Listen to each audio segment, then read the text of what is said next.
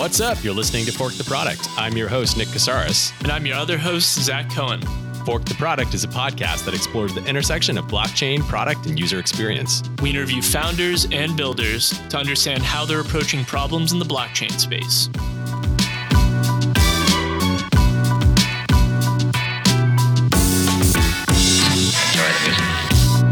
In this episode, we speak with Annie Brown, founder of Lips. What started out as an assignment for an Introduction to Women's Studies class has evolved into something much bigger over the course of 10 years. Their aim is to carve out a space for open and honest expression of sexuality through stories, poetry, and artwork. We had a fantastic conversation with Annie exploring how Lips sits at the intersection of sexuality, feminism, technology, and community. LIP's team is doing really important and beautiful work to support and empower vulnerable populations. We can all learn a lot from Annie and her team. Annie, thank you so much for joining us on Fork the Product. It's a pleasure to have you on the show. Thank you for having me. To uh, to dig in, I think we start all of our episodes this way, but we would love to hear a bit more about you and the project you're working on. Um, and along the way, if you can tell us how you got into crypto your uh, your crypto origin story. That would be awesome. I like that origin story, like superhero. Um, I uh, well, I'm Annie Brown, and I am the founder of Lips. And I guess a little bit about my background. Um, I started out in startups, or rather the tech side, actually, as a, a content writer. Um, my my academic background is in uh, women's studies, and so I lived in India for a while and and got a diploma in uh, gender and development studies. While I was there, I was introduced to Grameen Bank, and um, for them, I actually started out writing about microfinance as a journalist, but then started doing more of the uh, back end content side of it. So learning about SEO and learning about how you get people to see your content on the internet. Um, and because of that experience, I became a communications associate at Planned Parenthood in Virginia. And, um, you know, I got to kind of see the nonprofit side because, you know, coming from a women's studies background, I really thought I was going to go into nonprofit. But um, a story I like to tell is that the uh, Virginia League for Planned Parenthood actually was mostly funded by donors from big tobacco. And as you can imagine, that's a little weird to wrap your mind around that a health clinic for women is being funded by cigarettes. and yeah. so yeah. yeah, it's a little weird. So it's like, you know, like nonprofit is great, but I do see the limitations, especially from a communications and growth side um, in the nonprofit world. And so I was actually lucky enough to be introduced to the startup world uh, through a friend and and some of his friends and um, I joined this startup called Konsus um, right before they joined Y Combinator. And so when I was with them, I was a communications director and got to go through Y Combinator, which is the ultimate uh, lesson in growth, uh, because basically they want you to have 20% weekly growth uh, right after you graduate. Um, and so I worked with them, uh, went through Y Combinator again, actually with the spinoff company. Um, and that's called Safe Doing. Uh, great people, uh, lovely, all, all Norwegians and uh, lovely people. And so from there, you know, I was like, okay, I really love this startup thing. I love the energy. I love um, the ability to create solutions and build them fast and not have to rely on donors to make something happen. Um, and so after being in Y Combinator, I started working for um, mainly actually female owned and uh, social enterprise companies, um, all for profit, and helping them to grow their marketing strategies. So basically, I was a and am a um, freelance marketing director. And so in that experience, I was introduced to a lot of new people. And um, one woman, actually, uh, Amber Bradner, a friend of mine, she was launching uh, this hackathon called the Absolute Sum Hackathon, which was all about basically um, creating uh, solutions to social and environmental problems using blockchain. And, you know, being the nerd I am, I had known a little bit about blockchain and, you know, kind of wanted some way to to learn more about it, but I'm a more hands-on learner, I guess. Uh, so, you know, reading the articles wasn't quite doing it for me. So I, I talked to her and we decided we'd come up with a, I, I would do a talk there. And, you know, the talk I was going to give or I gave was about how cryptography can impact uh, women's health or make the internet a better place for women. And where this comes from is basically for you know the past 10 years all all before even my marketing career um, i'd been doing this zine called lips. And basically it was an independent publication. Um, it started when i was an undergrad and then it ended up spreading to five different campuses across the southeast just sort of organically. And, you know, since even during my marketing career, I was helping these organizations, you know, or these campuses run their um, run their chapters.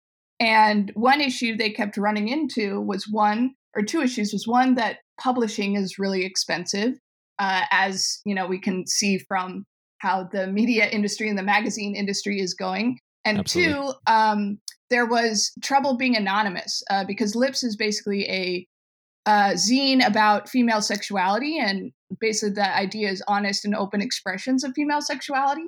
And people could send PO box, but then you still got your return address.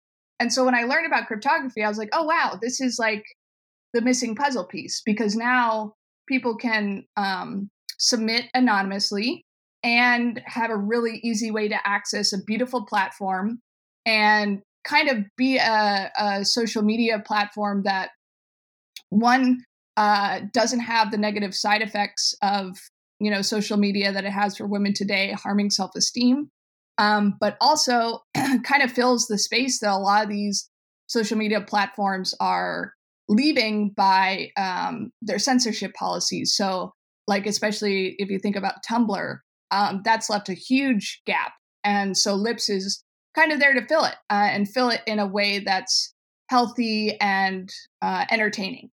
That's so interesting. Um, I would love to dig in a little bit deeper, and even from my own education, uh, you know, would love to understand historically what the experience is like, or has been in the past for Lips to, uh, you know, submit content to uh, the publication, and and you know, particularly highlighting some of the problems that you're now trying to solve uh, using blockchain and cryptography. Yeah, I, I was definitely curious about that too. You know, just would love to hear about uh, experiences that people may have had, or you know how that how that played out and how that uh, appeared on your radar as a problem to solve. The project started as an introduction to women's studies project. So this was my freshman year, and they basically said, okay, well, you know, use what you've learned this semester in this feminist introduction to feminist philosophy class to address a problem because the idea of uh, feminism in the academic space and what's always kind of been an issue is that it's more than just a philosophy, obviously, because if you just talk about things, that defeats the purpose of, of feminist philosophy, which is to create um, meaningful change in the lives of women. And so basically, the, the, I was joking with my roommate and I said, you know, people at this school are very awkward when they talk about sex and that should be a problem we address. And she was like, you know, I think, you know, I think you could do something like that.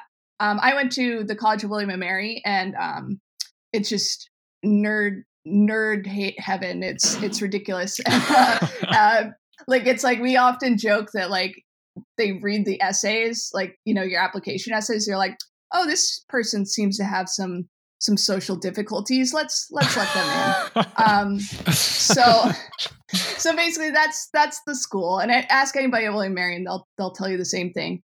And so we are like, okay, let's let's get people to talk more about sex. And so we're like, okay, well, they can submit art, poetry, essays, anything they want, which is still the case today. Um, but let's give them the option to be anonymous. So if they send us an email, they can say, you know, here's my poem. I want this anonymous. Or if they want to be really anonymous, they can drop it in our PO box. So on campus, we had a PO box that they could literally just drop things into. And we found that the majority, for the first issue, the majority of people who submitted were anonymous.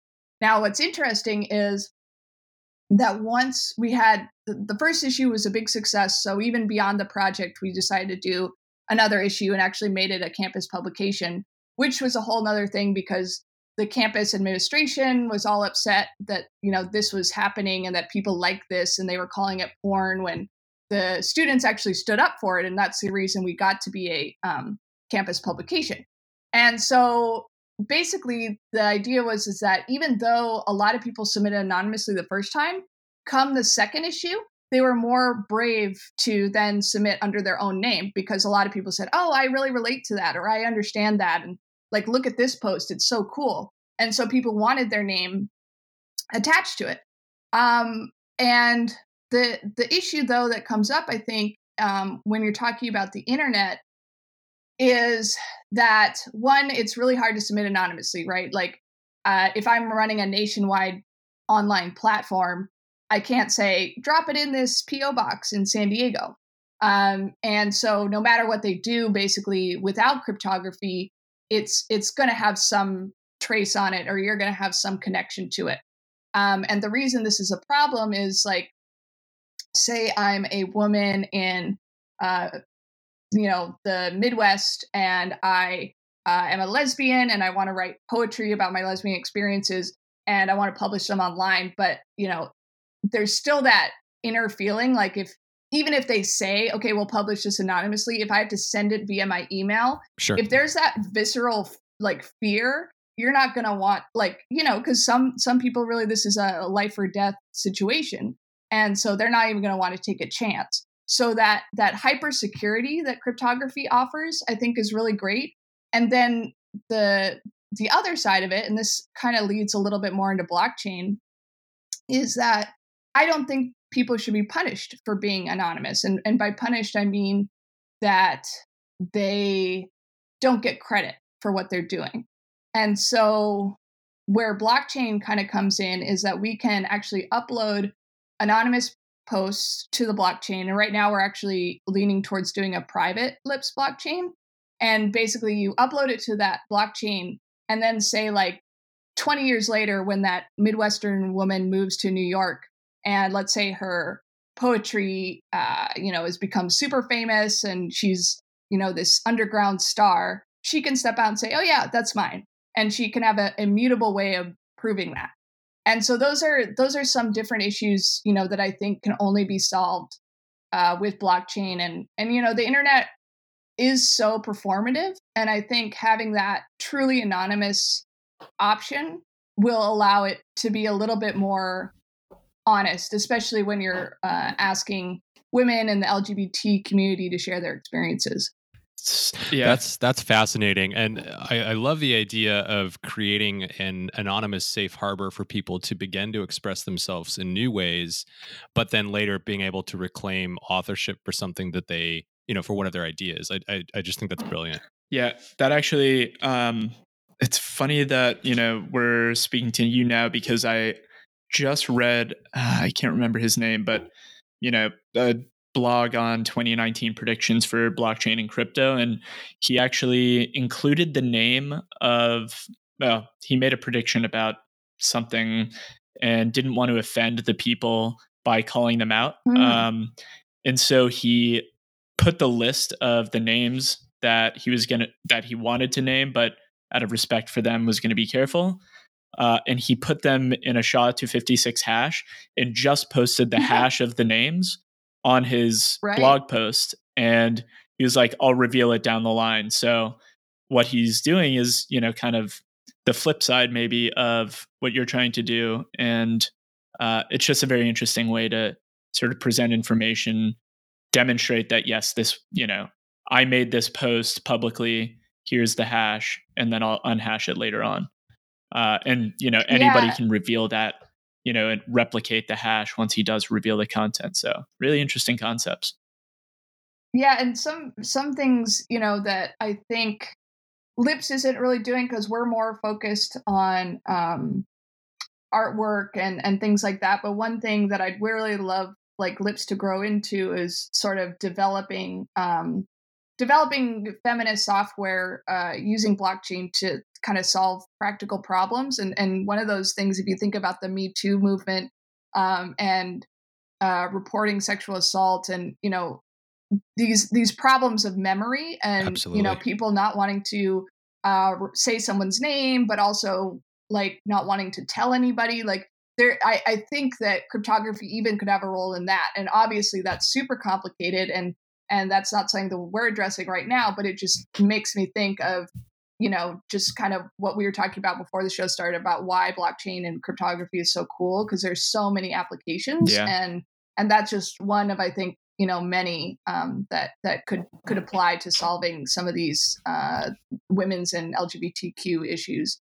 Absolutely. Absolutely. I want to turn a little bit toward um, kind of current state of lips, and Yeah. if, you, if you can spend a few minutes telling us uh, more about. I, I think the last time we spoke, you mentioned your team, and so I'd love to hear more about the team and the direction of the project and where you think it's headed next. Sure. So um, right now we've got uh, MVP launched. Uh, it's lipszine.com.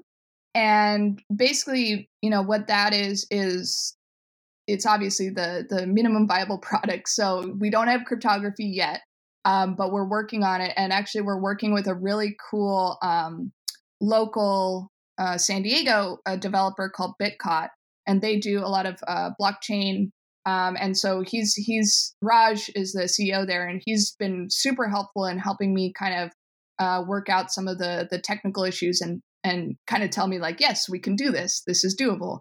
And so the the plan moving forward is we're actually crowdfunding uh, this spring. Tentatively, uh, launch date for the crowdfunding campaign is March.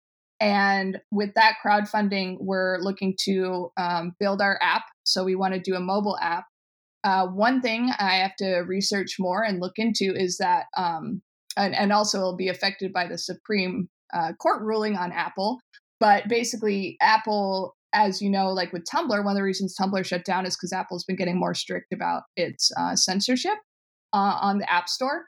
So, you know, whether we build iOS or not will kind of depend on some legal research we do, but we're definitely going to do Android. And then um, one thing that might be interesting, you know, to you guys, because this is specifically about UX and the product, is like how, if we have to work around iOS, like how can we build uh, a mobile friendly Safari or Chrome web app?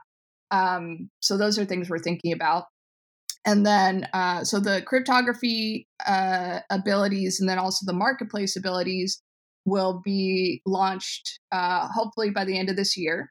And then uh, the following year what we really want to do is create that uh, private lips blockchain. So um, that will probably depend on a little additional funding um, but basically you know starting out with the cryptography making sure that security is up allowing people to buy directly from the feed and then um, that blockchain later.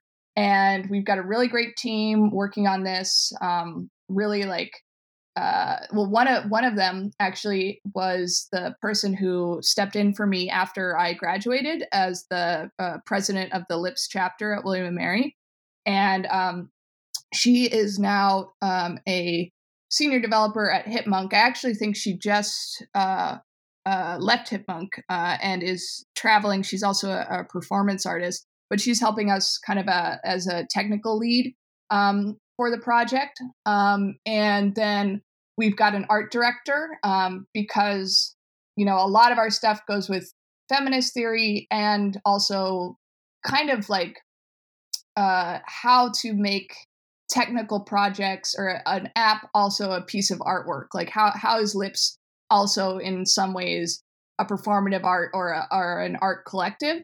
Um, and so she's got a lot of experience in curation. Right now, she's getting her master's um, in Sweden and just a really, really uh, smart person. Her name is Julia. And oh, yeah, and our, our technical lead, uh, her name is uh, Lady Jade. Uh, that's her. That's her kind of performance name. And uh, so that's our core team. And then we've got great advisors. Um, Jarrod, um, he's the former CEO of, uh, or he's the former uh, VP of innovation at the Washington Post, and he actually just uh, became the CEO of Poet. And so they're doing really cool stuff with blockchain and um, kind of how to how to get content developers online or people that create content, specifically written content like journalists, how to allow for those people to track where their content goes. Because as you can imagine, the internet, a lot of it is copy paste, like a lot of the yeah, internet is plagiarized. Yeah. And so they are uh, addressing that problem, which relates a lot to ours. Um, so we're working with them. And then also Bryony Cole of the Future of Sex uh, podcast. She's a super awesome person, just really really smart, really well connected in the sex tech space, which is kind of an industry that Lips uh, uh, falls into.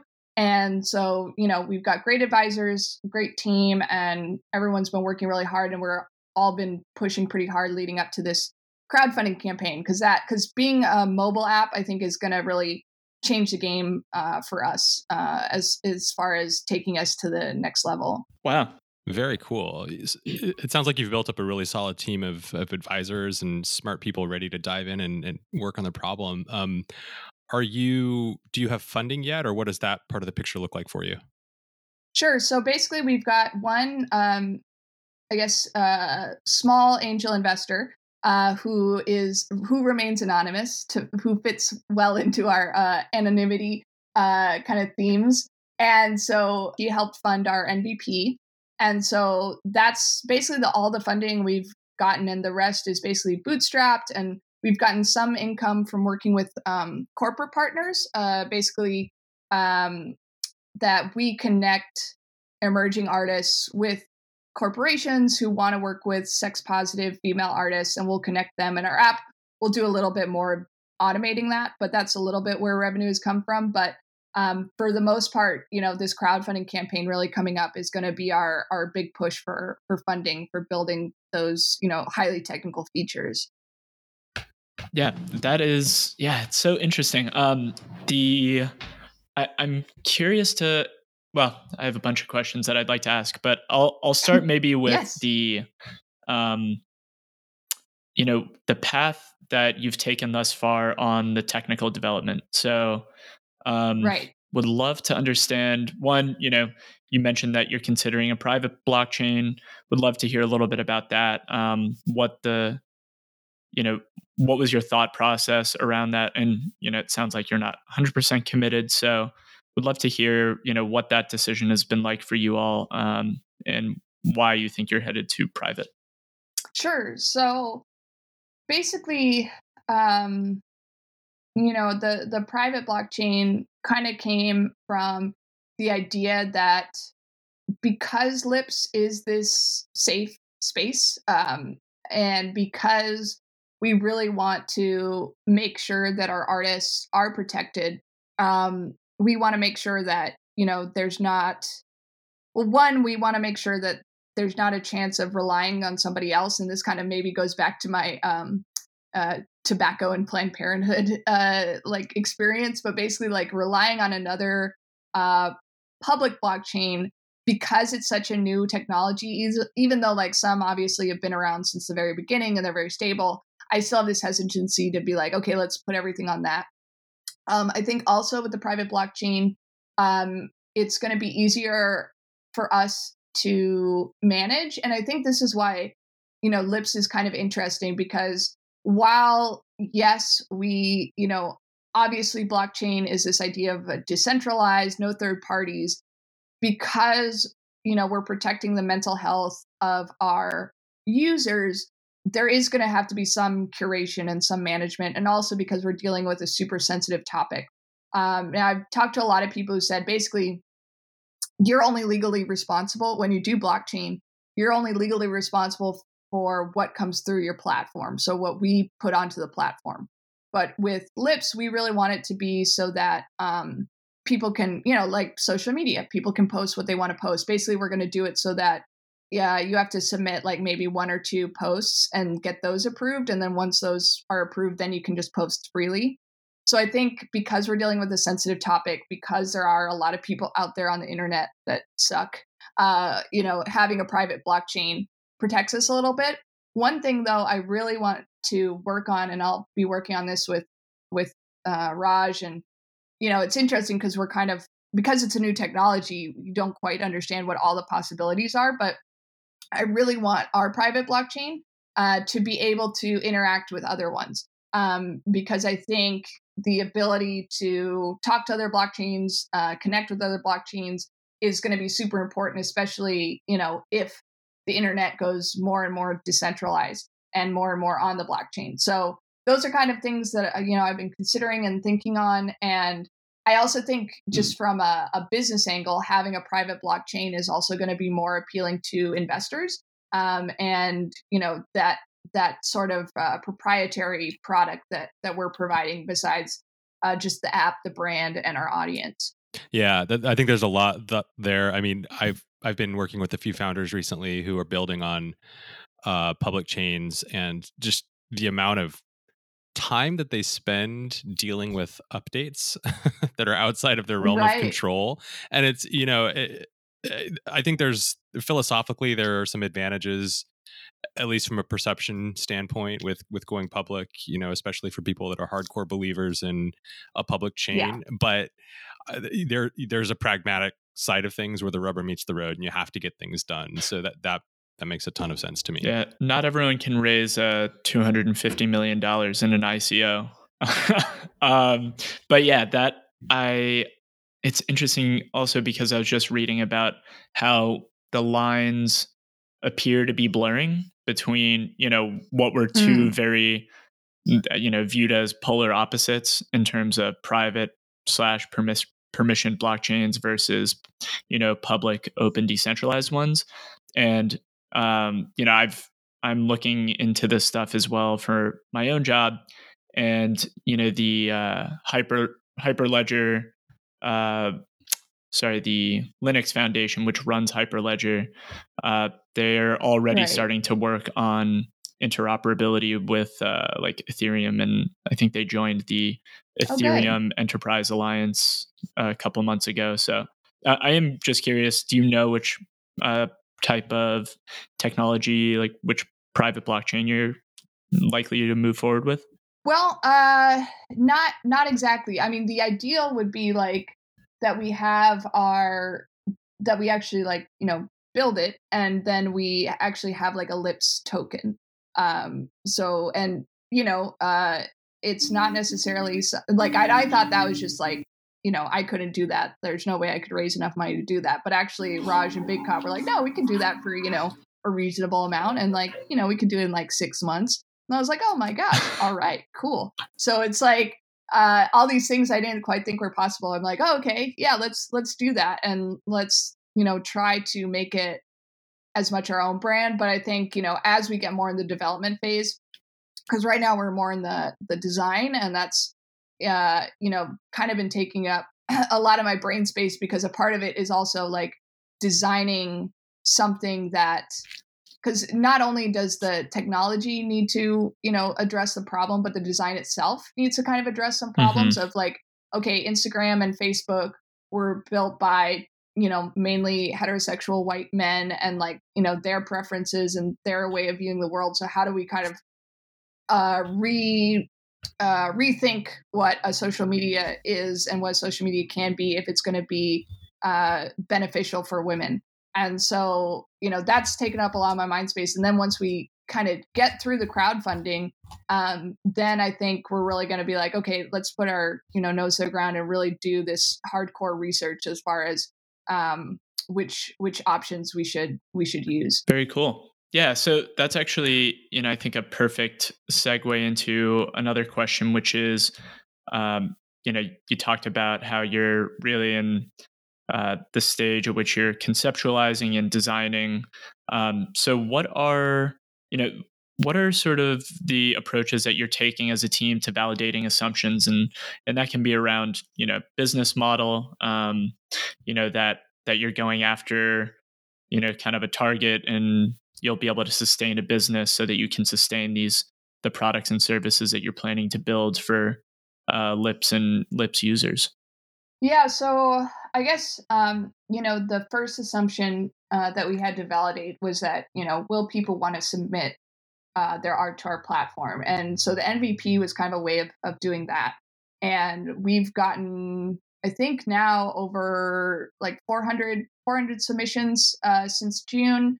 Um, and we've had, I think, I, I, haven't checked the numbers the past couple months, but in October we had uh, 4,000 4, unique site visitors. So you know pretty steady growth and and again the idea is is that having this mobile app will create a little bit more stickiness um, and then the other thing we've been doing is is talking to artists actually um, so one of one of the things we've been doing is launching pop-up galleries um, and at those pop-up galleries all the artists that are involved basically talking to them about you know what what kind of platform do you need to show and sell your art and talking specifically to artists um, who feel that their artwork is often banned. We've had um, we have one artist uh, who's a big supporter of Lips who had her account deleted. She had like 80k followers uh, on Instagram, and then her account was deleted, and she had to start from zero again. And that's her main, yeah, and that's her main source of income. Um, so this idea of she's like, if I could get on a platform that would promise not to delete me just because I you know, posted uh, a drawing of a naked woman, like that would be great. And so that, so we've got right now about 400 artists who are signed up, ready to go uh, for the launch, who's basically said, yes, sign me up. And who we're now going to probably the next phase is going to be talking to them about um, revenue models. So basically, like, uh, what is your budget? So doing some surveys as far as like, what is your budget for uh, launching. So the the revenue models would come from the marketplace. Um, so whether we do something like Big Cartel, where they sign up for um, the actual like you basically get the space and then we don't take a, a cut of the sales and then uh, or more like etsy where you take a cut of the sales and then uh, the other aspect is like upgrades so like um, talking to them about premium features they might be interested in so things we can offer are like business development uh, training and consulting for artists specifically. Um, also, like connecting them, being in like a Lips community artist network or being a certified Lips uh, community artist, which means that you get first dibs at our partnerships, or our corporate partnerships, and you get these this ability to be introduced to different artists. Um, so so different corporations. So that's those are kind of some of the things we're testing. We've got a long list of people who are interested, excited about the app. Um, and then also, I think one thing that was really exciting for me, and you know, it's it's a little sad because I know a lot of people were upset about it, and I was kind of like, yes, was when uh, Tumblr fell apart. Um, so like the fact that there was that much press, like, and that much online outrage, and there still is so much online outrage about censorship specifically about you know Tumblr's policies, how it's affecting um, not just you know artists and people who are you know posting possibly like not suitable for work art, but also just you know racial minorities, sexual minorities, and how their content is just being deleted without rhyme or reason. So those sorts of things tell me that there is a space for this, and then um, I'm very much a fan of the um, uh, what is that? My mind is blanking. The um, it's what the tech guys use to like test their models. So it's like you build the sort of it's basically the lean startup model where you you you know mm-hmm. test small things first. Like the, so we're the lean canvas of, approach. Yeah, okay, yeah, exactly. Yeah. And so basically talking about how you can go from one small thing to the next small thing. So like our app that we build isn't going to have every single feature we want, but it's going to have a lot of the features that we've tested and talked to artists and and yeah. users about. Absolutely, Zach and I are huge fans of the experimentation approach. Uh, in in yeah. our previous work together, we I, I think every situation we tried to look for small bites that we could start validating. In addition to what Nick just said, I think you know we also really appreciate the kind of like scrappy and guerrilla tactics for trying to validate assumptions, and yeah. loved the idea uh, that you all have been using to run pop-ups and use that as a venue to start you know testing assumptions. Really interesting. Yeah and going to zine fairs actually. There's a, there's a really good zine fest here in san diego. There's another one in new york. Um, if you know just for fun they're so fun to go to because all these independent artists and they're just so excited about what they're doing. It's like probably maybe the only time of the year they they table and basically just going to every single table and saying hey here's this. Would you like something like this? Give me feedback. So like actually going to them um, and talking to them in person is has been so helpful. Absolutely. Um, I, I, think you're setting us up for the perfect transition here to dig into some uh, conversation about user experience. Uh, but before I oh, before I go there, I do want to dig into um, something you mentioned about your background. So you said that you've been through Y Combinator twice, and they you know they're they're huge on I think teaching founders the fundamentals of validating right and getting out of the building right. and making sure that you're going to build something that people want and will use. Yeah. Uh, I'm assuming uh, the, the previous the two cohorts that you were with those were not blockchain ideas right no they were actually focused more on um like the the future of work okay yeah. track? Yeah. So so my question yeah. then is in that training and that education that you went through with y combinator i'm sure you picked up a lot of techniques um, that you're able to apply in your startup today. I'm curious in the context of blockchain is there anything that you're doing differently that you that they didn't give you the tool set for? Hmm. yeah that's a really good question. I think well you know i actually i'm um a believer or a kind of a, uh, a subscriber to the zebra uh, methodology which basically what the zebra is is that um, uh, unicorns so it's anti-unicorn um, and they are a group of it's founded by two women um, and they are basically their uh, vision is for uh, zebras to outnumber unicorns in that uh, unicorns are these high growth, um, high stress, um, large large sums of funding just dumped in at once. Um, move really like that kind of Facebook move fast sure, break thing sure. sort of idea. And then there's the um, you know also the association with that the majority of unicorns are white straight males and so that's something that i think going through y combinator um, was was tricky and i think with blockchain specifically um, i think like the idea of yes you know fast growth is important but also especially when you're dealing with an emerging technology um, taking taking just times to pause, you know, and and think like, let me think through this and let me think about the true potential of this. Because I think if, you know, Lips went through something like Y Combinator, obviously that would be awesome. But also, uh, one, I might like, you know, have a nervous breakdown because it's super stressful. yeah. um, and two, um, you know, and they don't really emphasize like self care or anything, which is actually why I really like Backstage Capital um, they're they're a super interesting VC and accelerator because they focus a lot on that like self care aspect. Um, but also, I think you know when you're dealing with an emerging technology, if you're if you move too fast, you're gonna miss um, maybe some of the consequences of what you're doing and and not think through that so well because I think the potential of blockchain to really reinvent the internet is exciting, and I don't think that we should just you know just move forward and see what happens. Like i think we should pause see what's been done incorrectly in the past and make sure to take the time not to replicate those mistakes. So that's that's like kind of the addition i think that groups outside of y combinator have kind of added to my perspective of of growth and maybe instead of fast growth like effective and smart growth. You know i think that's such a powerful insight and I, you know, I'm, I'm hearing that a bit um, in the in the circles that that I run in with work and you know this podcast uh, that people are starting to get the sense that maybe we should slow down a bit and, and reflect on what we're doing because we're laying groundwork for what could be a very pivotal change you know for the next right. couple of decades and so I, I love hearing that from founders so thank you for slowing down and considering. I think that's great. yeah, well, I mean, going slow is pretty good, and you know, living in San Diego, it's it's like part of the culture. So everyone's like, yeah, yeah absolutely. slow down, Amen man. to that. Yeah. Side side note, um, I don't know, were you at San Diego Startup Week last year?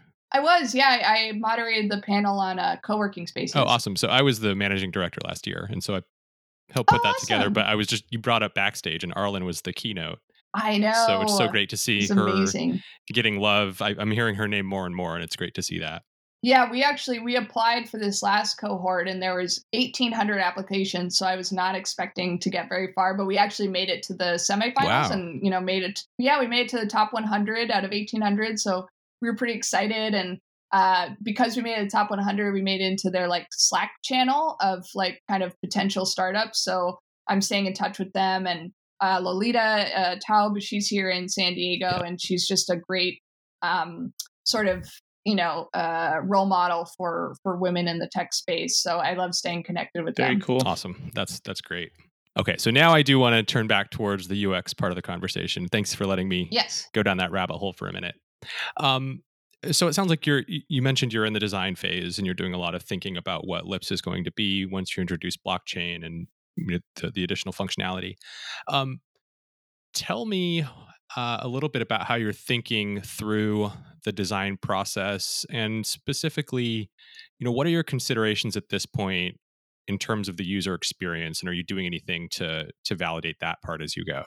Yeah. So, and I, I'm really excited to have this conversation because I think it'll help me uh, talk through some ideas I've been having. Um, but basically, like you know, like I said, we don't want um, lips to just look like uh, apps before it, um, especially since you know the majority of our users are going to be whether they're professional artists or just creative people or people that you know have maybe gone through some sort of trauma or have found that art you know really helps them uh, express themselves uh, we want you know lips to really feel warm and safe and uh, also just creative and maybe a little bit weird Yeah. um you know like uh not just be your typical um you know circles and squares uh sort of app Sure. and and for me that's that's going to be the exciting part because i think like it's it's going to be cool because they'll be like creating a little mini um, art exhibit on a phone.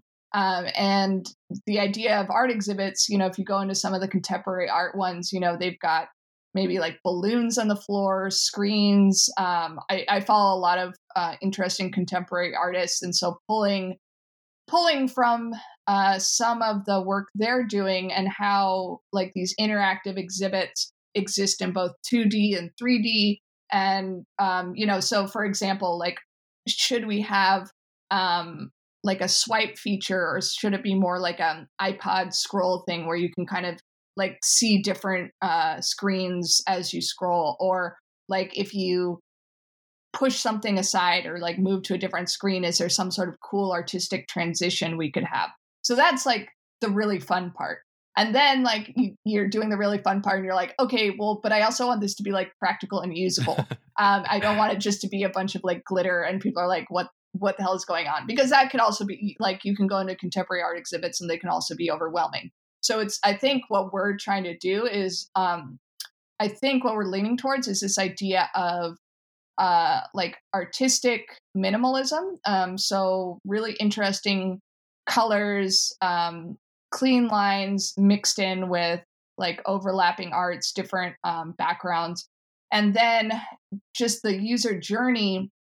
Basically, we want to start off with users entering the app, whether they sign in anonymously or signed, and then they enter into a uh, welcome uh, screen, or, or rather, they enter into the home feed.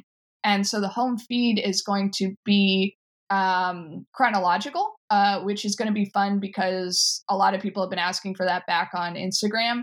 And so basically, what the feed is is that you're not going to necessarily follow everybody in the feed. Like, you don't have to follow people to see everything that's happening on Lips. Um, because our content and the people on our app are you know of are producing art of the same mindset obviously if you see a piece of art you don't want to see you can you know block them or, or remove them from the main feed but basically the main feed is a community feed where anything that's posted to lips at any time shows up and then um so that's kind of what our mvp is right now except uh, obviously there's backend approval which there won't be on the app.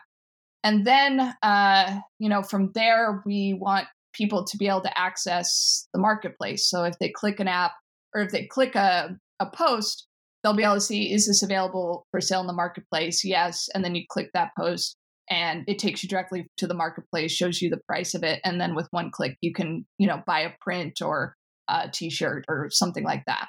So then that takes us to okay, well, then we have to create artist profiles.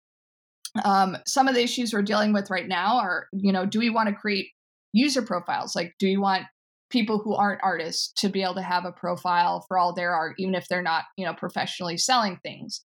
Um, do we want artists to have uh, special capabilities on their app? Do we want do we want comments? That's been a big thing um, because you know comments a lot of times are where threats and um, uh, you know just horrible yeah, things absolutely. are said to women online, and so like we're I, I think and I think we're leaning towards eliminating the comments and trying to show interactivity in another way. But then maybe if you're following a specific artist, how do you communicate with them, ask questions?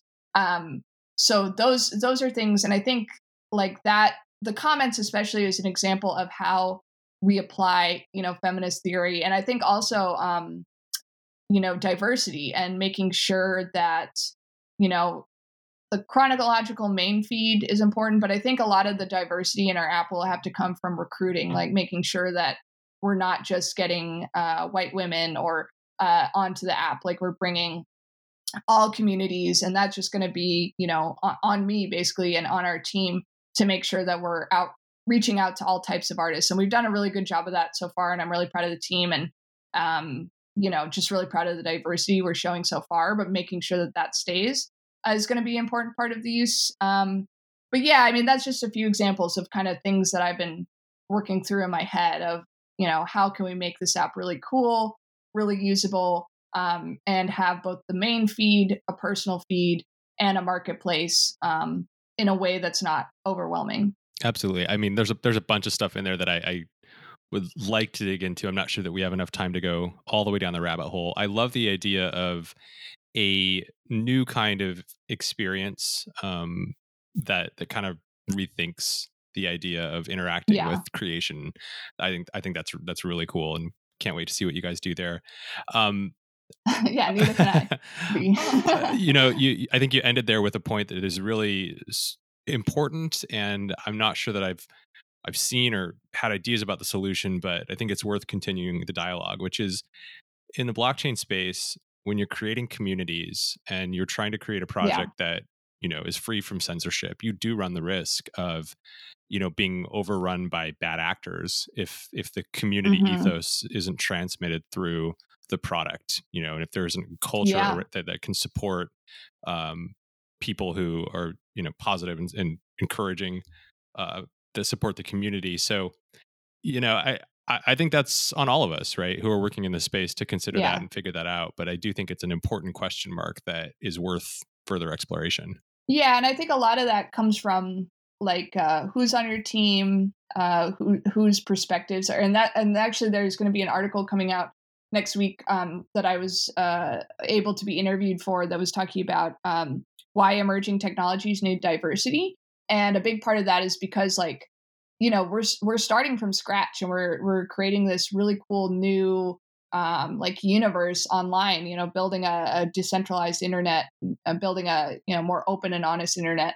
But if that's built by the same people like or the same types of people is that going to just recreate old problems? Um, and so bringing uh, diverse people into your team like that's going to be part of our crowdfunding is being able to hire new people and you know just the idea that you know the voices that you bring into your project matter. Like it's not that just they're really good at something, it's also that they've also got experiences that are going to enhance uh, the ability of your your product to be different and and uh, address some of the problems of the past. Yeah, it's it, it really is uh, tricky stuff, and um, yeah, I I think we all uh, have a long road to uh, figuring out the right answers to a bunch of those questions. But uh, you know, it's important that uh, you know, we have folks like you who are involved and uh, yeah, you got to have people involved to sort of precipitate some change. Before I forget, I did, you may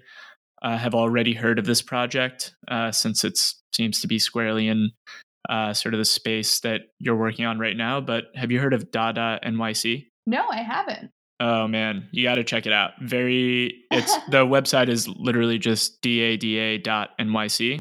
Um, okay. There are definitely some parallels to I think what you're working on. Um, you know, definitely different, but uh, really interesting stuff. Are they like they're in line with like the Dadaist art movement, basically? Um, they basically are. They have this feature, I think that is um kind of like well, one, it's art on the blockchain, you know, simply put, mm. but the they have this collaborative drawing feature. So oh, somebody will will start a chain of, you know, with one sort of frame of uh, you know, a drawing or whatever and you pass that on and some anybody can add to that. And so you just get these long oh, strings awesome. of anonymous art. Um, you know, it's it's really really cool concept and I'm sure they have other stuff that I won't do justice to. So I'll. Oh, that's awesome. I'll withhold. That's another thing.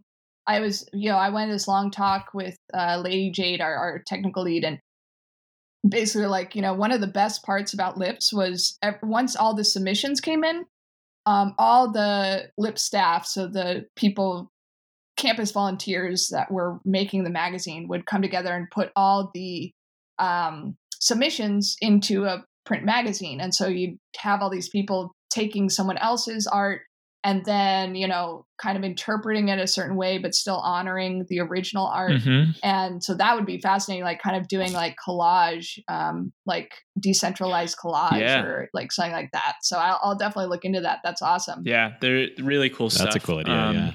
So I, I did want to switch gears a little bit and ask um, you know you, you, sort of laid out the team that you have right now and your advisors uh, but really curious to know you know what does the day to day look like uh, with your team and advisors you know given where you are and what sort of you know team processes do you have to sort of drive towards this vision that you have Sure. So, I mean, to be completely honest, we're pretty scrappy. Um, we, uh, so basically, like right now, we're in like crowdfunding mode. So, um, we are like I, I'm leading a lot of the crowdfunding. Um, our art director Julia, she is um, leading the the design process. So basically, one of our goals for the crowdfunding campaign is actually to have um, some gifts of the design, so you can actually kind of see like inter- an interactive oh, view yeah. of what the app's going to look like. Um, so she's working on those, and um, she's also doing outreach to artists um, and we we communicate on slack so the whole team is on slack um, and then um, our advisors raj you know i'm in touch with basically when i'm when i come up with an idea and i'm like is this even possible? I call raj and he tells me no or yes. And then um, and then Bryony uh, she's she's awesome. She's actually in australia right now and she's been helpful in you know connecting me to the sex tech world. So actually like just example for today um, this morning i had a call with uh, melanie the ceo of my Lorals which is kind of they're a um, they're a sex tech company. They they are promoting female pleasure uh, through their their product. They make um, kind of these disposable uh, underwear that you can use um, instead of a dental dam. Um, and so we had a nice long talk uh, this morning kind of about her experience being in sex tech. So I've been learning a lot, connecting with a lot of people, um, doing press, and basically, you know, trying to figure out for our crowdfunding campaign what what rewards are, what our network is going to be, and uh, a lot of things too is just communicating with artists on a regular basis. Like I I meet so many artists every day via the internet, and um, that's probably the favorite part of my job is is connecting with artists, but also connecting with women who may don't necessarily see themselves as a professional artist, but love to create um, and don't really have much of an outlet to share it with. Um, and so, so that's kind of the day to day. And then uh, Jade, uh, she comes in basically when we're like, okay, we want to do this with the with the tech. Uh, what's our next steps? And she kind of helps us uh, think through the next step, basic process of of what we need to do to get the tech right. And she was she was really really big in helping us kind of land on that um, cryptographic aspect of the app and and how that's going to be the best way to kind of move the best middle step between where we are now and, and building a private blockchain. Yeah, that's great. Um, so you know, I think you were alluding to the uh, crowdfunding, and uh, you yeah. know, would love to hear what the plans are for that, and just general sense of you know roadmap and where you're headed. Sure. So basically, um, we haven't quite landed on an official uh, amount yet, but right now it's basically uh, 50k uh, with stretch goals of 75k, and that's going to build the um, cryptographic app. Um, that's going to help help us build out our our web app a little bit, and then uh, what I have to do, and it's going to be like I'm I'm going to just have to do a lot of legal research basically on um, and maybe talk to some legal experts and advisors as well about iOS um, and and what they're doing right now. Actually, it's the um, the app Fantasy. I connected with their CEO, and he was the one who told me like, you know, be careful if you're building iOS because you could build the whole thing and they could just not let you in. Um, yes, for for silly things, which is you know which is interesting because ours is you know the all of our uh, submissions are art. You know, we're not doing um, like nude photography of sex acts or anything like that. It's all art, like you would see in a museum or a gallery. Um, but because they're right. so strict and because of what just happened with Tumblr, um, you know, and it for me it's kind of exciting because one, it makes it a little bit more political, which you know matches up with my women's studies stuff. But also, it makes it so that we have to be more creative um, and and do some creative workarounds. Um, and also, I think it's just an important issue to bring to light. So the iOS thing will be an important part of the next steps for crowdfunding. But basically, um, you know, we're making a video. We're uh, we're going to be uh, kind of basic. Uh, oh, and we're doing an art gallery launch um, in in February. We're doing another month long pop up here in San Diego with a bunch of artists to kind of lead up to the crowdfunding.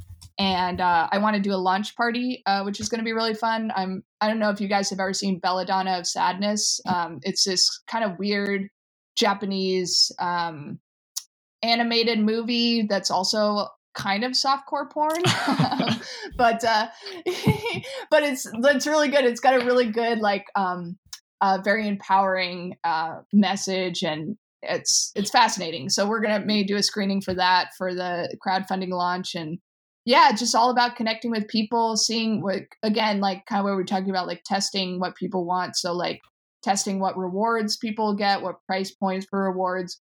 Um, so kind of in the testing phase of of the crowdfunding. But then, you know, when that crowdfunding is successful, uh, we're gonna, you know, really just jump right into the development because basically our plan is to have the design done, uh, wrap up at the same time the crowdfunding campaign wraps up. Yeah. I yeah, that's that's exciting. It's it's very cool because really this has been something I've been working on for ten years and something that like I've almost tried to get away from a couple times. Like, oh, let's, you know, I'm going to be an adult now. I don't need to do my sex magazine anymore. like, I'm going to just do marketing. But it's like people come to me and they're like, oh, yeah, lips really helped me figure out my sexuality, or I feel so much more comfortable with my partner now.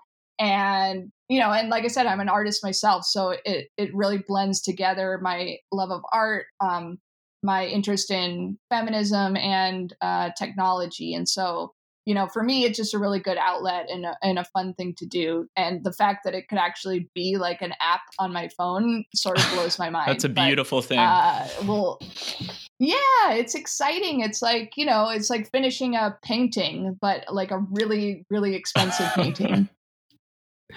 okay. So final question. Yes. And we're not, we're not sure if this is going to apply to you. So Okay. We, feel free to opt out of this one if you don't think it has a place. But um, because you're considering a private blockchain, it, it might not apply. Um, you know, uh, Zach coined this podcast. He named it. He sent me a Slack message and he said, it's going to be called Fork the Product. And I scratched my head for a minute and I said, oh, I like it. no, that's good. Um, so, uh, you know, in, in all uh, projects that are using a public chain and are open sourcing their work, there is always the possibility that you know somebody comes along forks your project and decides they're going right. to create a alternative version of your product. Um, yeah. so i'm curious uh, what your perspective is on that and if that will have any impact on lips. Yeah i mean um like you know if someone wants to come along and build uh, a sex positive feminist creative sharing app like you know what I I welcome the competition because I, I like it's it's not it's first of all like you know it'd be great to see that in the world and and second of all like it's not the easiest uh, product to launch um, you know talking to investors or talking to just anybody like i was really excited like when i was like okay i'm going to talk to nick and i'm going to tell him that i'm launching this like sex art app and he's going to be like oh that's super interesting and then we'll never talk again but like you know you know not everyone is as open-minded as you guys are and it's it's tricky. So i guess like that's one thing is that you know i think it's it's a tough it's a tough thing to do and so you know if if somebody wants to try and do it that's great. And also i've been working on this for like 10 years so i've kind of really got the the audience and and the brand uh very um what you would say like uh very down pat. And so that's one thing i think another thing is that uh, because we are building a private blockchain um, that's going to make it a little bit more um, uh, a little bit more difficult to replicate. Um, I also think that one thing that's going to be super cool about our product is that because uh, the majority of our team has a background in women's studies and, and feminist philosophy, we're actually going to have like feminist philosophy written into the code um, uh, of the app, yeah, and and yeah. like that's that's what's super exciting to me because um, that's not something you can just like. It's not like somebody could be like, "Oh, that's doing super well. Let me just copy that." You, it's you like can fork the product, but you can't fork the people.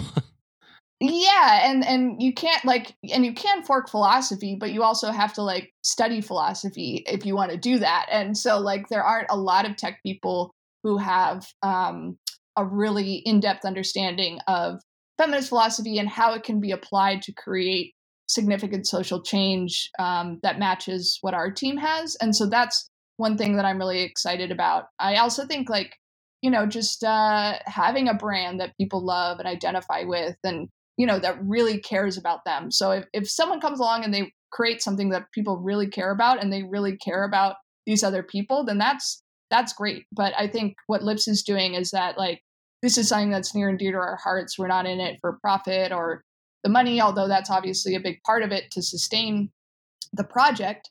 Um, you know, so I think that's that's going to set us apart uh, continuously, uh, along with the other things I mentioned. That's awesome. Awesome. Very well said, too.